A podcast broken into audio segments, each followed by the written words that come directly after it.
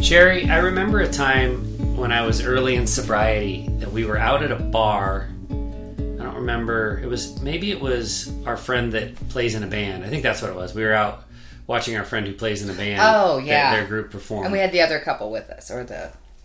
Yeah, but there were also lots of couples there that we knew, right. You know, kind of knew a little bit. Same friend group, not best from different friends. Schools. Yeah. And I remember specifically talking with one guy that I think I had actually coached his daughter in soccer, so I knew him a little bit, but not a ton. And I was early enough in sobriety that it was really important to me to not stand out as being... sober. Like I was ashamed of it. I was hiding my sobriety. And there was a loud, crowded bar, and I had gone up to the bar and ordered you a drink, and I ordered myself soda water with a lime, and I remember specifically asking him to put it in a short glass, like a 9-ounce glass, because then it would look like a gin and tonic. And I remember he handed it to me, and I asked if I could have one of those stir sticks, and he looked at me like, "What are you stirring, you loser? There's nothing in there to stir." The lime juice and the lime pulp. Well, that's what I was thinking. But so he gives me the straw. So anyway, so I'm drinking this gin and tonic looking soda with a lime, and this guy and I start conversing. And again, it's someone I know but don't know super well. And I remember he was drinking it like an IPA, and it was my drink of choice back when I drank.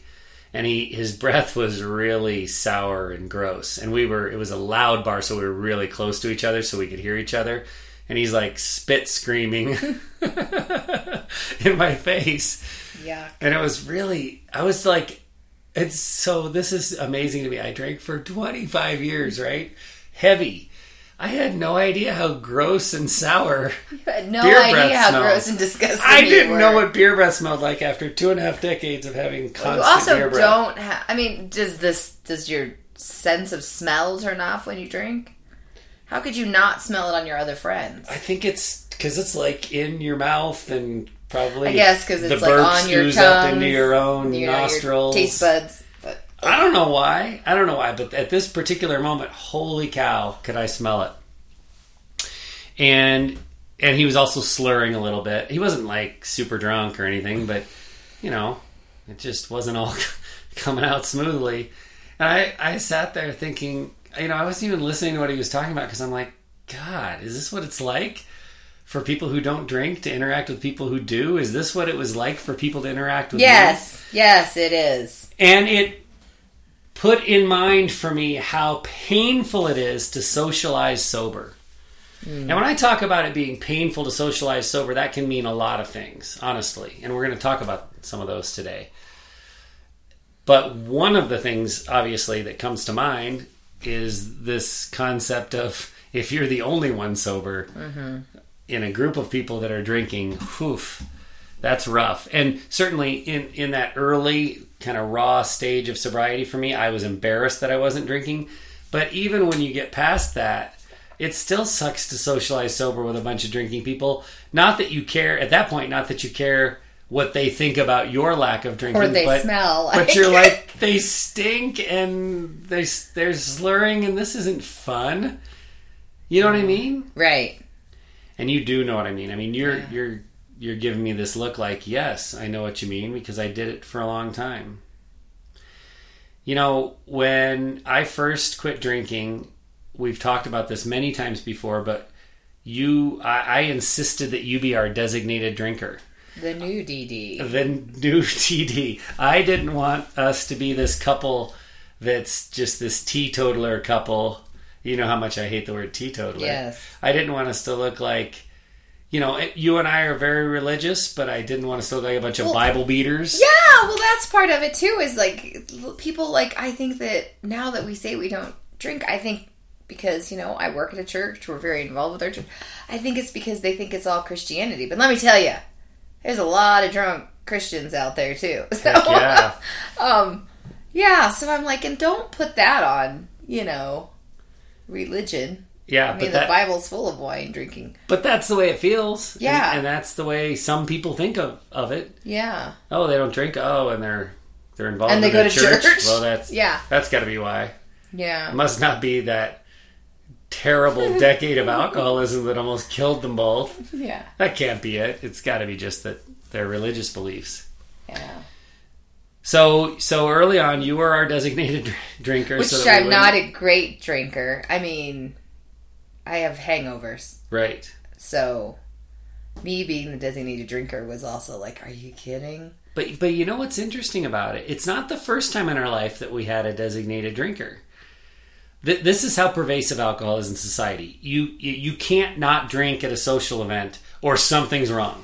If you're not drinking, either you're an alcoholic or you're ultra religious, or you're pregnant. Yeah. Earlier in our time together, earlier in our marriage, when we would go places and you were early pregnant and you didn't want anyone to know you were pregnant yet, because you don't talk about it when you're that early on. Yeah. You would, if you were in certain situations, you would like hold a drink in your hand, or you would take one when it was handed to you, but then you would somehow shuffle it to me so that I would drink it and you wouldn't have to because you couldn't drink. Yeah. And I remember one particular, I mean, maybe it only happened once, because I remember this one time that we were at a college football tailgate. Oh, and Jell-O shots. I will give some details about the tailgate because it was hilarious. We were going with a bunch of my work friends, and the guy who was organizing it, I mean, he's a partier like I was. Mm. He was serious about it. Now, a lot of Big Ten football games start at noon. For whatever reason, that's just their tradition. They start early at noon. And this one was in Minnesota, and it was starting at noon. And it was late in the season. Minnesota's really far west in the central time zone. So it stays light really late into the evening. But guess what? The sun doesn't come up until like 10 o'clock in the morning or something like that. Yeah. So we started a late season game. We started tailgating in the dark. I mean, it's one thing to feel bad about drinking in the morning, but it's another thing entirely when you're drinking in the so early morning that the sun hasn't even come up yet. Well, and it was super snowy too. So cold. It was gray. It was gray. So I don't think there could have been any sun to shine. Yeah. So that is, I mean, I don't want to sound pathetic, but yeah, the morning didn't seem to, the day didn't break. Right. It seemed, yes. But so there we are partying, and you were pregnant, and you didn't want anyone to know. So every time they would pass the Jell-O shots around, you would take one, and then you would, shuffle it over to me somehow. So I was drinking for two that day. You were drinking for two. Yeah, you were eating for two, and I was drinking for two. Yeah. That was not a particularly good outcome, because the Minnesota played in a dome at the time. And after 4 hours of tailgating in the cold outside in the parking lot, we went into that. Oh, where the cold is kind of keeping you alert. Yeah, I wouldn't say sober, but you were definitely more alert. And just passed out in the first quarter of the football game. And I wasn't alone either. No. I wasn't the only one. I think I was the only one awake. It was like I was the only one sober, and I was the only one awake. For a noon football game. It wasn't like it was 10 o'clock at night. And it was like settled into the warm and then like... Yeah. Yeah, that's embarrassing. But the point of that story is that as a pregnant person, you couldn't just say, I'm not drinking today because I don't feel like drinking today. Everyone would be like, what do you mean? What are you talking about? What's wrong with you? 'Cause I wasn't. Are you an alcoholic or are you pregnant? Those are the only options. Mm-hmm. You can't just not drink. What is that? Yeah. Not when we were in our 20s. Yeah, because this was something that we had done the prior year as that big same group. And I so did the group drink. Had expectations. Yeah, so I Sherry's did drink. Sherry's a drinker. She'll be drinking. Except I ended up driving home one of the trucks, and I was like, no, I can't believe I did that, but... Well, yeah. The point is, it's just socializing sober is like so hard. So hard. So those are a couple of the reasons, stinky beer slurry guy is all up in your face, and you're like, oh, this is awful. And then, you got to pretend like you're drinking when you're pregnant because there's no other possible reason why you wouldn't be drinking. And I know in early sobriety, I pretended like I was drinking a few times. I would you know, order a non-alcoholic beer and pour it in a glass before anyone could look at the bottle, and then walk around with my beer. I remember being at a party at least once, and like a neighborhood party, where I took a beer and then I went to the bathroom, poured it down the drain, filled it with water, and then I did that throughout the night. So I walked around with a beer bottle in my hand. I mean, that's pathetic. It's so sad that we have to... Well, and I know when you were doing the non-alcoholic beers, you tried to find ones that looked most like a beer bottle. Yeah. Because we knew we were going to be around a fire pit in the dark, and so you knew that you could get away with it if you had, like, your own six-pack of cooler unpacked and kind of hold your hand on the label. Yeah. We kind of remember sizing that up in the store. Yeah, absolutely. Absolutely. I mean, one thing that's happened to you, though, over the years is you've gotten over all of this. You have a lot of self-confidence. I mean, I know that you would argue that in some ways you don't have a lot of self-confidence, but in this one way, as it relates to alcohol, am I stating this correctly? You don't care what anybody thinks anymore. You don't go to social events, and if you know, you don't drink anymore, and you don't go to social events and then feel bad because you're not drinking. You don't give a rip, do you? No, and I would say that I mostly didn't give a rip before.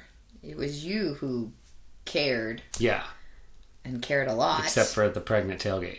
That, yeah. Just because we just knew that we would get lots of, you know, like, come on, do one. It's a joke. Well, that's another point. That peer pressure. That's another point. That peer pressure is unavoidable. So not only is it embarrassment or I don't want to talk about my pregnancy, but it's also, they're just going to hound you. Right, and then I'd have to just, you know, yeah. So but I guess brash and brazen enough that you don't that peer pressure doesn't bother you anymore. But I think maybe it was because, yeah, and I think maybe it didn't really bother me when I wasn't drinking, because all I had to do was kind of point to you, be like, one of us needs to stay sober, you know. So like I always felt like I had a mission and a reason and an excuse, and I didn't have to have, you know. But I also, so that built up my expectations. So now, like, if somebody asks me, "Are you gonna have a drink?" I'll be like, "No." Oh well, and if I get a couple questions, I don't mind being like, "I just don't drink anymore." We're older enough that I think it's, you know, less peer pressure-y, right? Right. I mean, when you're in your 20s and you don't drink, or even your 30s, you're going to get a lot more questions. There's also a male-female aspect to this. No question about it. There's definitely male-female. And I think with you, you know, being out loud about your sobriety... Well, it's no issue for me because I'm out loud about it. That so many of our social networks are connected, you know, like I don't really have a whole lot of people that don't know you, but I do have people that ask me, even, "Oh, well, Matt, I know Matt doesn't drink, but do you still drink?" Yeah. You know? Yeah. So, and it's probably easier just because of female. Yeah, and I don't know why that is, but I think it's very true. Yeah, I think it's very masculine. Oh, have a beer. Oh, come home, have a beer. Well, I think women are just more likely to mature than men are. I mean, men can go their whole lives without ever maturing. Yeah. I mean, I'm living proof of that to some degree. I will say that... But like, when a woman matures, often she matures away from wanting to poison her own brain. Oh, or they mature into these wine book clubs. Well, Matt. Okay, that's not maturing to me. Yeah. That's well, they think they are. Maturity. They think they are. They think their daily wine glass, you know, a couple glasses of wine at 5:00 is totally fine. And I honestly don't have any problem being like, "Well, you just have a habit," and that habit is your, you know. But you've had your eyes open to all of this stuff, and you're in it, and you're over it. You're over the drinking. And I was over it like well before you got sober, so I could. Well, that's the thing. You know, it just was gross. I think there's a lot of people that are in your shoes from the standpoint that they're over it emotionally. They don't want to drink. They don't want to be around alcohol. They've seen enough to know they have seen too much. Yes. To quote A League of Their Own, one of my favorite movies. But they're still in it from the standpoint that they, when they do socialize, they still do get that pressure. They get those looks. They get those questions. And it's sad, and it's hard to handle. And this is part of what changing and crushing the stigma associated with alcohol and alcoholism is all about. Making it so it doesn't look funny to be at a party and not have a drink in your hand. That should be the norm. I mean, that should be accepted as normal. Accept it as normal instead of wondering whether you're pregnant or some kind of Bible beater or you've got an addiction problem. Yeah. Sometimes you don't drink because you don't want to drink and it's not necessary. We hosted an event last night that I want to talk a little bit about. It was part of this Sober Evolution that we're working on and trying to lead. And we called the event Sips and Giggles. And we had awesome, you bartended, so you would know all this. We had awesome non-alcoholic cocktails going on. We had the coladatini, which was my favorite. It was really good. Pineapple and coconut with some soda for bubbles. And then chunks of pineapple and coconut. Outstanding. I also was really a big fan of the blueberry mint nojito. And we had a few others. But they were delicious. They were adult looking. They were elegant. So, you know, the atmosphere so it was called Sips and Giggles. That was the Sips. The Giggles part was we had a friend of ours that's a comedian. She's been on the podcast several times, Debbie Shear. Very, very, very funny woman. She does stand-up comedy, and she did a set of stand-up comedy for us at this event that we held at an art gallery. Another tip of the cap to sophistication. You made tons of delicious appetizers, a ton of variety, really beautiful and elegant. So here everyone is walking around with their little plate of food and they're balancing it on their cocktail cup that, you know, the cocktail is non-alcoholic, but it's still fancy and elegant and you still feel like you're in that kind of atmosphere. We had art and we had entertainment. We've got all of this adult stuff going on.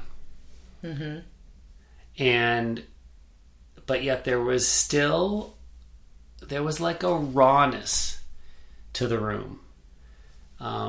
Everyone there was very polite. Everyone there, I believe, I talked to every single person that came in. Actually, no, there was one woman that I never talked to, and then she left early, and I don't even know who it was. But talked to most everybody there. They all seemed to be eager and happy to be there, which was great. I mean, that's when you organize something, that's all you're looking for. But there was still this like underlying bit of discomfort. I don't know how to describe it exactly. It's like it's a bunch of people that are doing what they know they should be doing. They're doing it right. You know, everyone was filling the right role. They were in the right places. One thing that was interesting was when I asked them to move from the bar up to the rooftop deck where the comedy was going to take place, everyone actually moved. Like I said, we're going to start in about 5 minutes, and 30 seconds later, everyone was up on the rooftop. And I remember thinking to myself, if this was a bar serving alcohol, they'd all be in line for the bar. I would have had to make that announcement 10 times, and it would have taken 15 minutes to get everybody upstairs. Herding. But so I think everything about the atmosphere was good, I guess, is the way I'd like to say it. I loved the conversations that I had, the kind of energy in the room, but there was this, like I said, rawness to it, this discomfort. This was a room full of people who, not all of them actually, some people just had never had alcohol as a big part of their life, which it was nice to get support from people like that. But most of the people in the room had suffered alcoholism, either firsthand or secondhand. And they had been around alcohol for so long, years, decades probably, that they knew exactly how to move through a room full of drinkers.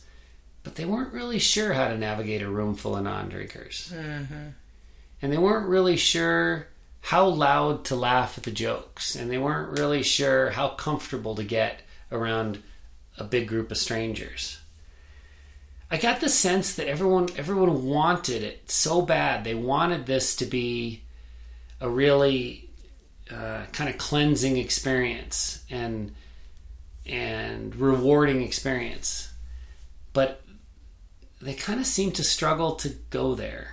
Does that make any sense to you? Yeah, so you're saying like everybody was still just a little reserved. Because also, I'm going to say this because you didn't mention this. This is happening with social distancing, yes. we had to limit how many people we could have. So it was this nice, it wasn't a huge gallery, but it was very open and spacious.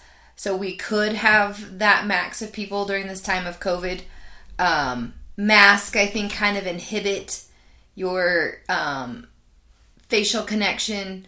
So I feel like that, and because there were people that didn't really know each other unless you kind of came with these people you knew. And you were really good about trying to introduce and connect people, but I think that just the reservedness that happened, like me, and the politeness, like you said, like it, everybody was trying to be on their best behavior to make it good. I don't know. I think you're right. I mean, the COVID thing, I think most people who I talked to said this was the first time they had socialized. Right, and I think there's a little social awkwardness, and too. And we did insist that everyone wear masks and stay apart. When they weren't drinking. And eating. So for a lot of people, it was the first time they were having that kind of, you know, that awkward getting to know you, social mingling conversation, and they're doing it instead of from, I don't know, I've never measured it, but from 1.5 feet apart, we were all consciously standing 5-6 feet apart, wearing a mask. So you're kind of yelling at each other. It's kind of muffled because you're trying to talk through the masks. Like, I bartended with our friend Kelly, the addiction nutritionist. I was like, I knew it was it.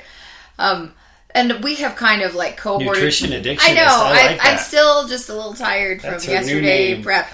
But we've kind of cohorted together a little bit because her kids are the same age as two of our boys. So we've hung out. Right. So we felt okay, and I knew where she'd been, and she knows where I've been, and so we've kind of cohorted a little bit. So we were behind the bar together, but we would try to like whisper talk, you know, just so that we didn't like interrupt the conversation of a person on the other side of the bar, or, you know. And I realized how many times I would like try to go and say something quietly, and I'm like, I can't. So I feel like because she can't hear you when you have your mask on. Right? So I wonder like if that had any play into it, and also like one of the couples that was there, we know, and that was their first time out socializing sober. Yeah, as a couple. That was. So that they weren't the only ones. And a lot of people said they hadn't been out since March because that's when quarantine started. But for a lot of people, March was only a few months into their sobriety, so they actually backed it up. The couple that you're talking about specifically, I think they are January 1 people. January 1, but so they hadn't been out all year yet at like date night. Like that's what they said. This is our first date night in a. They said the year. Last thing they came to do anything social or together was like they quit January 1. They did our marriage retreat. And then COVID. Yeah. So they looks like they did some camping, but I think it's just really hard because if you are coming out and doing a social event, you don't have like the, you know, the attitude of I don't care. Yeah. Like I do, and you haven't lived in that comfort of it for a long time. I think that attitude that you have of I don't care, I think that's kind of rare. And you're right, but it's time to. I mean, you built that up over years of dealing with my alcoholism and then years of me being sober, and you just don't care anymore. But also, like, my mom didn't drink. I mean, and because of my father being an alcoholic. So I feel like I maybe had that confidence of, you totally can socialize and have fun without alcohol. Well, and confidence is the word that I was going for, because that's the feeling that I got last night. Everyone was in the right spot. They were doing the right things. They had that drink in their hand. They had that plate of appetizers. They were tuned into the comic that was telling jokes. But there was just a lack of confidence. And that it makes me so sad. And I'm not suggesting for a second that the people that attended the event did anything wrong at all. Like, not at all.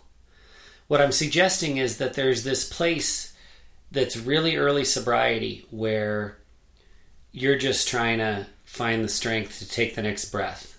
Like you literally, you don't have any desire to go out of the house. You don't have any intention to go out of the house.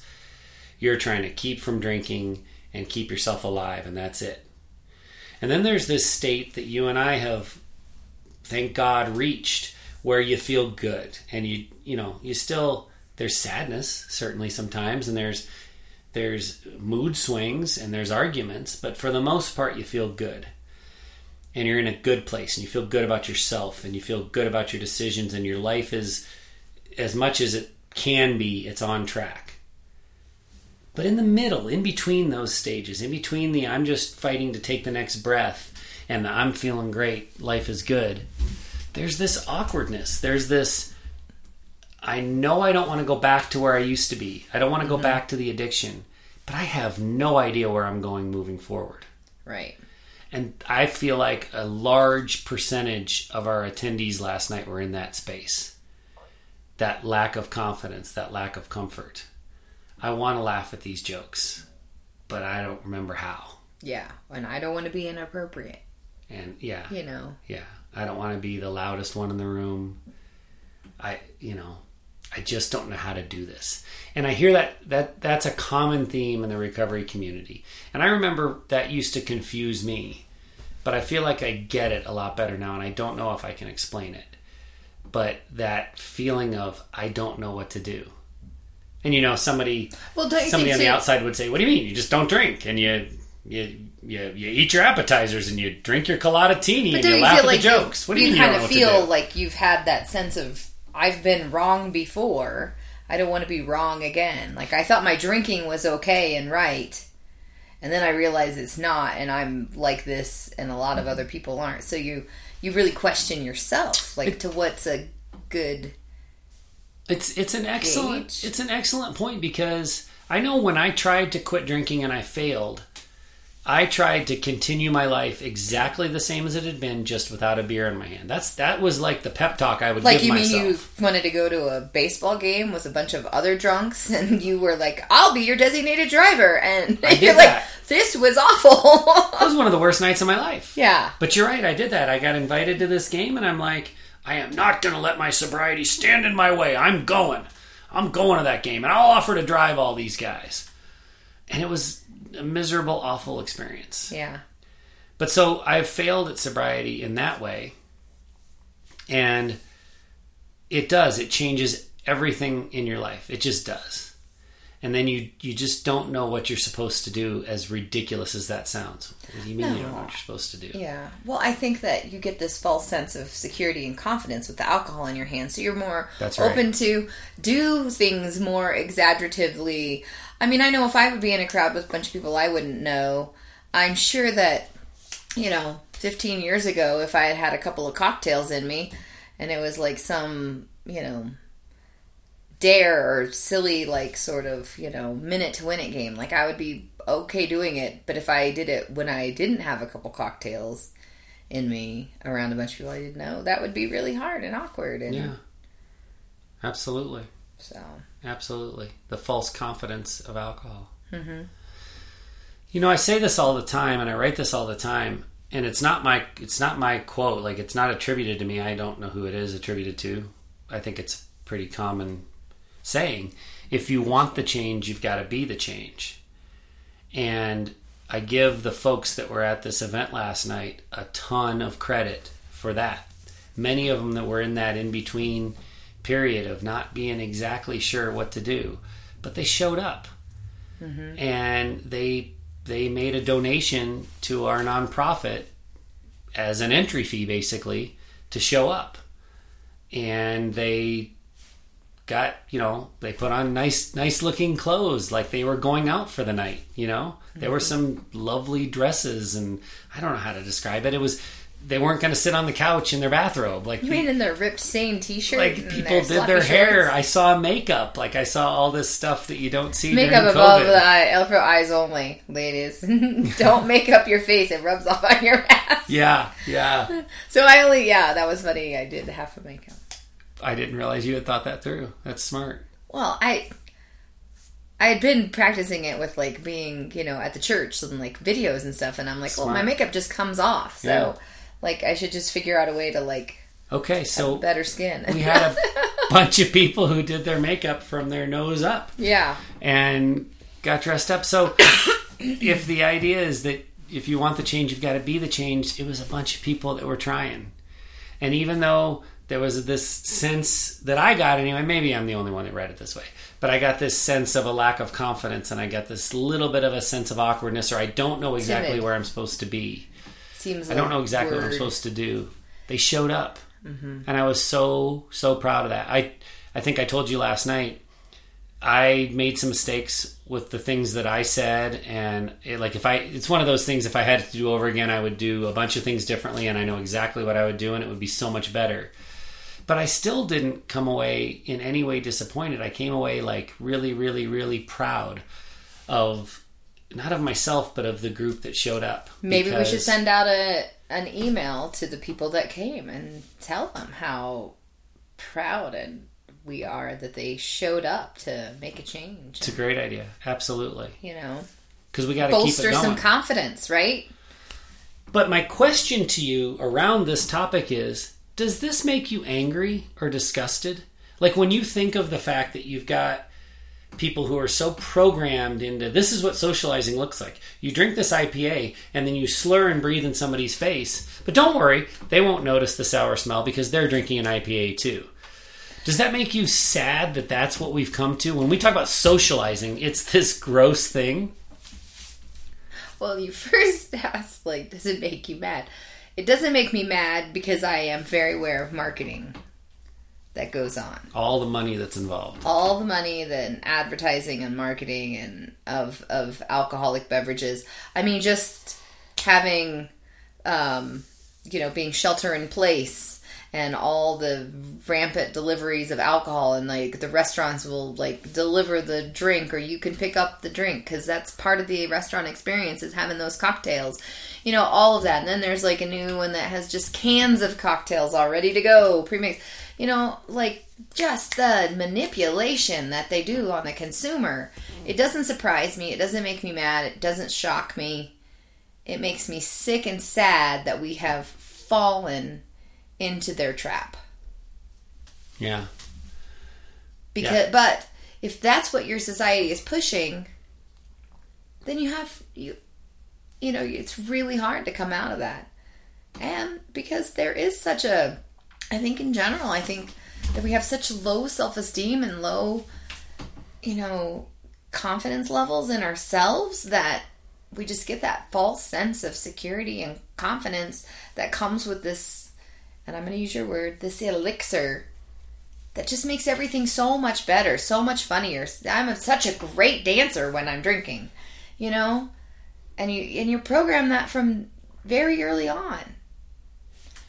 What about as the wife of an alcoholic? I mean, you gave a very good overview, kind of a societal viewpoint of anybody in society who has opened their eyes and recognized the scourge that alcohol really is. But what about as the wife, as the spouse of an alcoholic? Was that setting last night more comfortable than being in a setting full of drinkers? Oh, yeah. I mean, I think... Was it because you weren't worried that I was going to relapse? If we had been at a bar, you'd be worried that I was going to relapse? Or is it the overall atmosphere? Well, I was just going to say, it's very comfortable for me to be in a setting where there isn't any alcohol, and to be conversing with people where there isn't any alcohol that isn't just necessarily business-related. So that made me very comfortable. And it wasn't because I was worried you would relapse. I think it was kind of like we talked on our Echoes of Recovery call this last week. Because that happened on Wednesday. We had the event on Thursday, and I realized the quote was something about I see dead people, but instead I see addicts or addiction. And then that led to then when I see people drinking a drink at a restaurant, I wonder, what kind of crap, crazy life do you have outside of this restaurant, you looking normal? So I think that I didn't realize that my mind went there a lot of times when we were in places where people were drinking. Yeah. So I just felt so much safer. I don't know if safer is the right word, but so much safer and secure in the fact that there was no alcohol to be consumed. Not necessarily for you, Matt, exactly, but just anybody else. Like, because then I would feel, you know, then I would wonder. You'd wonder. Okay, they had two or three here, but then who's going home and downing a bunch and drinking more at home, or how many did they have before they got here, and what spouse has to deal with this? Yeah, what spouse or what child or what parent? I mean, or even just a roommate, you know, has to deal with your alcoholic behavior. Yeah. Yeah, I'm glad you brought up the Echoes of Recovery group. I think I think this is a good place to mention that it is a place to share those kind of thoughts, like I see dead people, which was hilarious. I see dead people. I see drinking people all around me. Yeah, I see addicts, and I wonder what they're doing. I wonder what the true story is behind it. Right. But if you're in one of those situations, if you are the loved one of an alcoholic and you're looking for connection, that's what we offer in Echoes of Recovery. It's a healing process. It's empathy. It's compassion for people who've been through this as the secondhand drinker and are trying to find a way out and trying to find a way to heal, whether their loved one alcoholic is still drinking or they've stopped drinking, or if they've even, you know, split and are no longer with that person. We've got a lot of people that are in your same situation, understand your situation, and want to share with you, be mutually helpful. So if you want to check it out, if that's a situation you're in, please do so. Check us out at echoesofrecovery.com, echoes of recovery.com. When I think about the kind of stereotypical angle on this, that certainly there's an increasing number of women that are battling alcoholism, and I get that. But often the old school problem was the man is the drinker, the man is the alcoholic, and the woman is the spouse who has to deal with it. I also heard a comment sometime in the last couple of weeks that somebody said, I don't know why all women aren't lesbians with the number of men that are out there drinking. Like, how do you even find a sober guy? And so I thought of that last night when we're in this room full of sober people of both sexes, lots of men and lots of women, and not a drop of alcohol to be found. I think that was a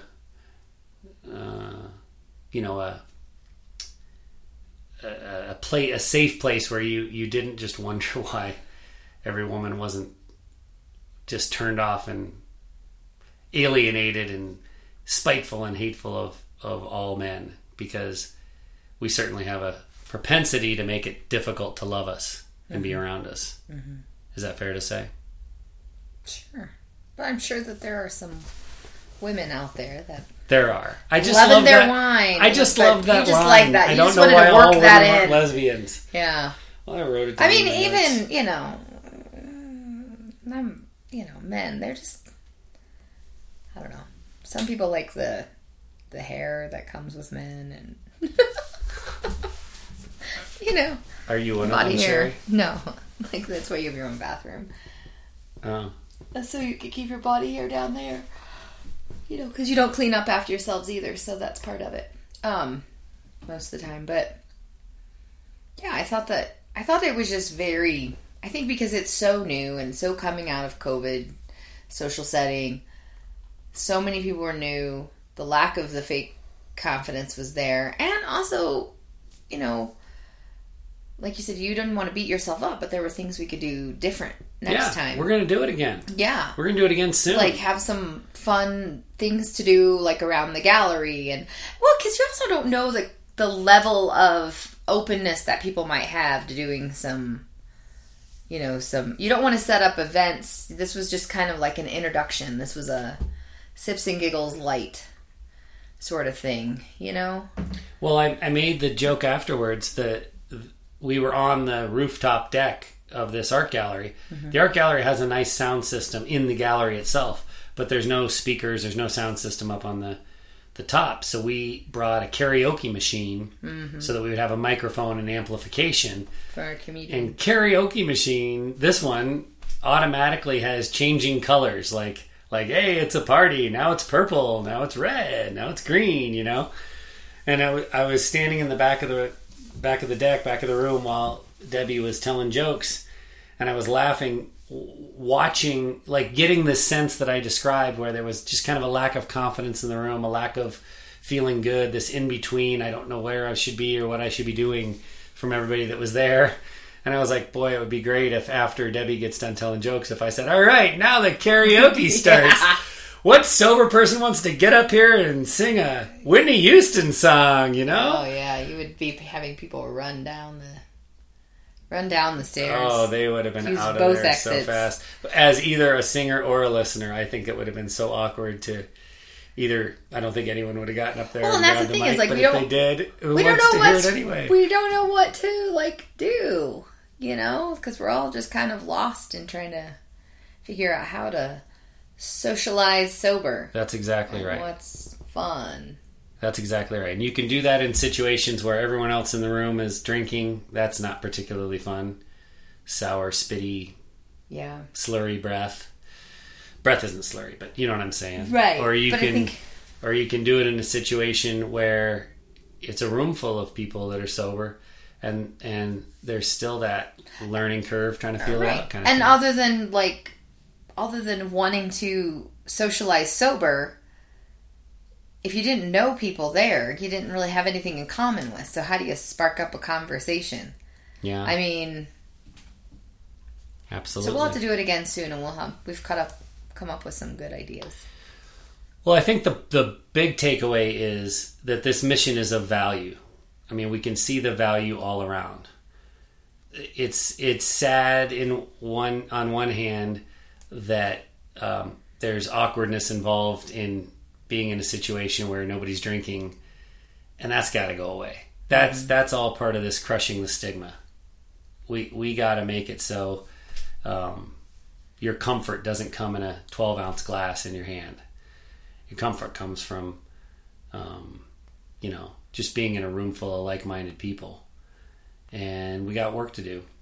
And that's why we're so glad to have you all as listeners. We're glad to have you on this journey with us, helping us figure it out, because it's hard for us, and we do this 24/7. Like, we're in it. This is our job. This is what we do. And I can't imagine how hard it is for people that are just trying to figure it out and keep their day jobs. But keep going with us, keep listening, keep supporting. And most of all, when you see an opportunity to create the change you want, you got to be there, you got to show up, you got to be part of that change. We also will make a plug as we leave here. We're going to this week, when this podcast comes out, it'll be this week, we are starting our book launch team. And we would love to have you be a part of our book launch team. We'll talk more about it on next week's podcast episode. But you can also get details at soberandunashamed.com. We're looking for people who want to read an advanced copy of our book, Sober Evolution, that comes out on September 23rd. We'll get the advanced copy to you pretty much right away. And then when our book comes out, we're hoping to get a review from you, an honest review. We don't care what you write. We just want you to write something on Amazon about what you think of the book. So again, more information at soberandunashamed.com, and more information on the Untoxicated podcast when we are on with you again next week. For my wife, Sherry Salas, my name is Matt Salas, and we thank you for listening.